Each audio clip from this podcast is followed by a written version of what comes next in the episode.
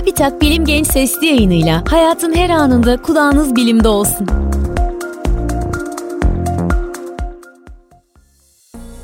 Uzaya ve bilime meraklı dostlar, merhaba. Ben Selçuk Topal. Bilim Genç Sesli yayınının bu bölümünde gezegenimiz Dünya'nın 3 farklı kutbundan bahsedeceğim. Coğrafi, manyetik ve jeomanyetik kutuplar. Bu yayın sayesinde hem bu kutupların ne anlama geldiğini ve neden bizler için önemli olduğunu öğreneceğiz, hem de bu kutuplar hakkında doğru sanılan bazı yanlışları düzeltmiş olacağız. Bildiğiniz gibi dünyanın dönme ekseni yani etrafında döndüğü hayali doğru ekvator düzlemine diktir. Bu hayali dönme ekseninin kuzey yarımkürede çıktığı noktaya coğrafi kuzey kutbu, güney yarımkürede çıktığı noktaya ise coğrafi güney kutbu denir. Coğrafi kutupları basit bir örnekle açıklayalım. Bir tenis topunu iki parmağınızın arasına aldığınızı düşünelim. Diğer elinizle iki parmağınız arasındaki tenis topunu kendi etrafında döndürüyorsunuz. Tenis topu üzerinde parmaklarınızı bastırdığınız noktaları topun içinden geçip birleştiren hayali çizgi tenis topunun dönme ekseni oluyor. İşte dünya da böyle bir hayali eksen etrafında döner. O eksenin dünya yüzeyinden çıktığı noktalarda coğrafi güney ve kuzey kutupları bulunur. Manyetik kutupları anlatmadan önce manyetik alan nasıl oluşur ondan bahsedelim. Dünyanın iç çekirdeğinin katı demirden oluştuğunu ve çekirdeğin ortalama 5000 derece sıcaklıkta olduğunu düşünüyoruz. Yani yaklaşık olarak Güneş'in yüzey sıcaklığı kadar. Normal şartlarda böyle bir sıcaklıkta demir elementi katı halde bulunamaz. Ancak burada önemli olan bir başka parametre daha var. Basınç. Dünyanın merkezinde sadece sıcaklık değil, aynı zamanda basınç da çok yüksektir. Dünyanın çekirdeğindeki yüksek sıcaklık ve yüksek basınç altında demir katı halde kalabilir. Ancak gezegen boyutlarında bir manyetik alan oluşturmak için sadece demir çekirdeğe sahip olmak yeterli değildir.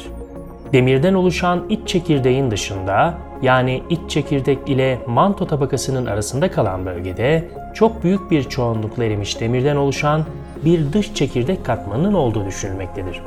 Bu sıvı metalden oluşan bölgenin katı demirden oluşan iç çekirdek etrafındaki hareketi nedeniyle çekirdekteki manyetik alan büyüyerek gezegen boyutunda bir manyetik alana dönüşür. En basit haliyle gezegenimizin manyetik alanı bu şekilde oluşur. Dünyanın iç çekirdeği cüce gezegen Plüton kadardır. İç ve dış çekirdekten oluşan tüm çekirdek kısmı ise Mars büyüklüğündedir. Yani dünyanın merkezinde bir başka gezegen büyüklüğünde bir çekirdek katmanı bulunmaktadır. Plüton kadar büyük demir bir çekirdek etrafında onun iki katı kalınlığında sıvı metal bir katmanın döndüğünü hayal edin. Sanırım gezegen boyutlarında bir manyetik alan oluşturan hareketin büyüklüğünü artık anlamış olduk. Daha basit bir anlatım olarak dünyanın manyetik alanını gezegen boyutunda bir çubuk mıknatısa benzetebiliriz. Durum o kadar basit değil. Ancak konuyu genel hatlarıyla anlatmak için bu yeterli bir benzetme olacaktır. Bu hayali mıknatısın merkezinden geçen hayali eksenin dünyanın coğrafi kuzey ve güney kutup bölgelerine yakın bir yerden çıkan noktaları jeomanyetik kutup noktalarını temsil ediyor. Bu hayali çubuk mıknatıs dünyanın genel manyetik alanının modellenmesi sonucu elde edilir. Yani acaba dünyanın manyetik alanını temsil edebilecek en iyi çubuk mıknatısın konumu ne olurdu? Sorusuna verilen yanıt sonrasında hayali bir çubuk mıknatısın kutupları ve gezegen üzerindeki hareketi belirlenir. Manyetik kutuplar ise manyetik alan çizgilerinin dünyanın yüzeyine dik olduğu noktalardır. Manyetik alan çizgilerinin dünya yüzeyinden çıktığı ve tekrar dünya yüzeyine girdiği noktaları temsil eder. Manyetik alan çizgilerini yüklü bir parçacığın, mesela proton gibi, dünyanın bir kutbundan diğerine hareket edebileceği görünmez bir yol, bir hat olarak düşünebilirsiniz. Daha da ilginç olan şey ise manyetik kuzey ve manyetik güney kutbunun tam olarak dünyanın iki zıt ucunda yer almak zorunda olmamasıdır. Yani manyetik kuzey kutbun tam zıttı tarafta, dünyanın aksi yönünde manyetik güney kutbu olmak zorunda değildir. Ancak hem jeomanyetik kutuplar hem de coğrafi kutupların dünya üzerindeki konumları kendi içinde birbirinin tam olarak zıttı noktalarda bulunur. Jeomanyetik kutuplar, manyetik kutuplar ve coğrafi kutuplar birbiriyle çakışmaz. Manyetik kutuplar sürekli hareket halindeyken coğrafi kutuplar sabittir.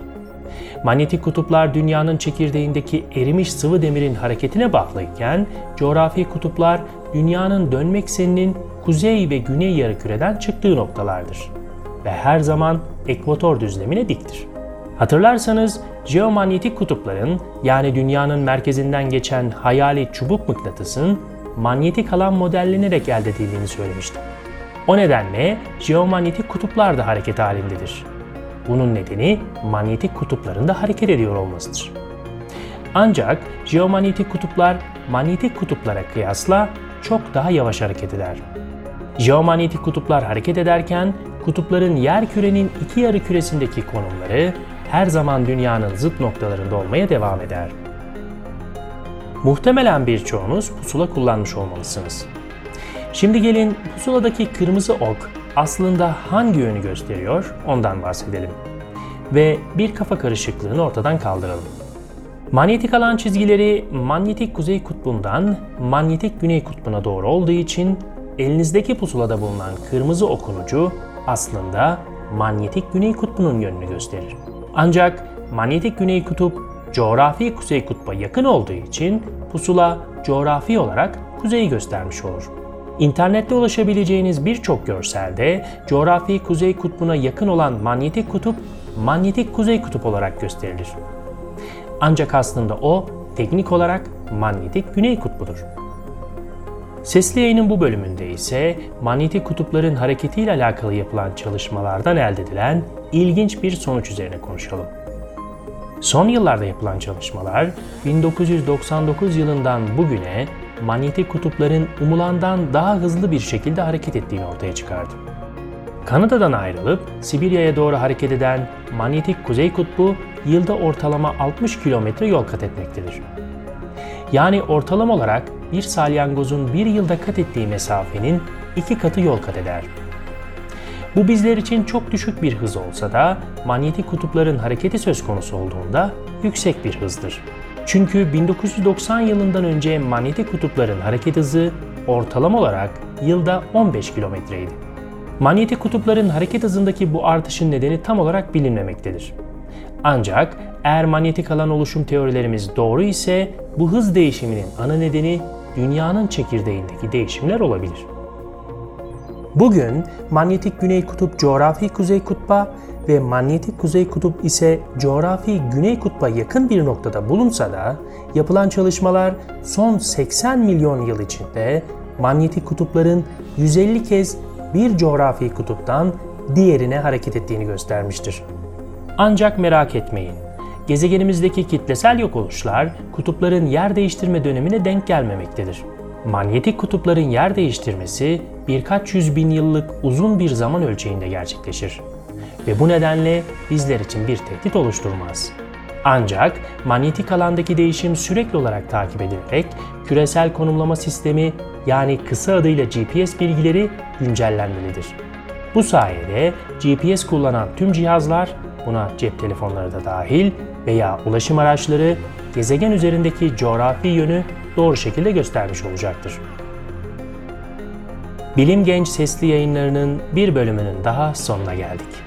Bu bölümde dünyanın 3 önemli kutbu hakkında bilgiler verdim. Ayrıca manyetik kutupların hareketinden ve bize yapabileceği olası etkilerden de bahsettim. Bu sayede kafa karışıklığına neden olabilecek bazı konulara da açıklamalar getirmiş oldum.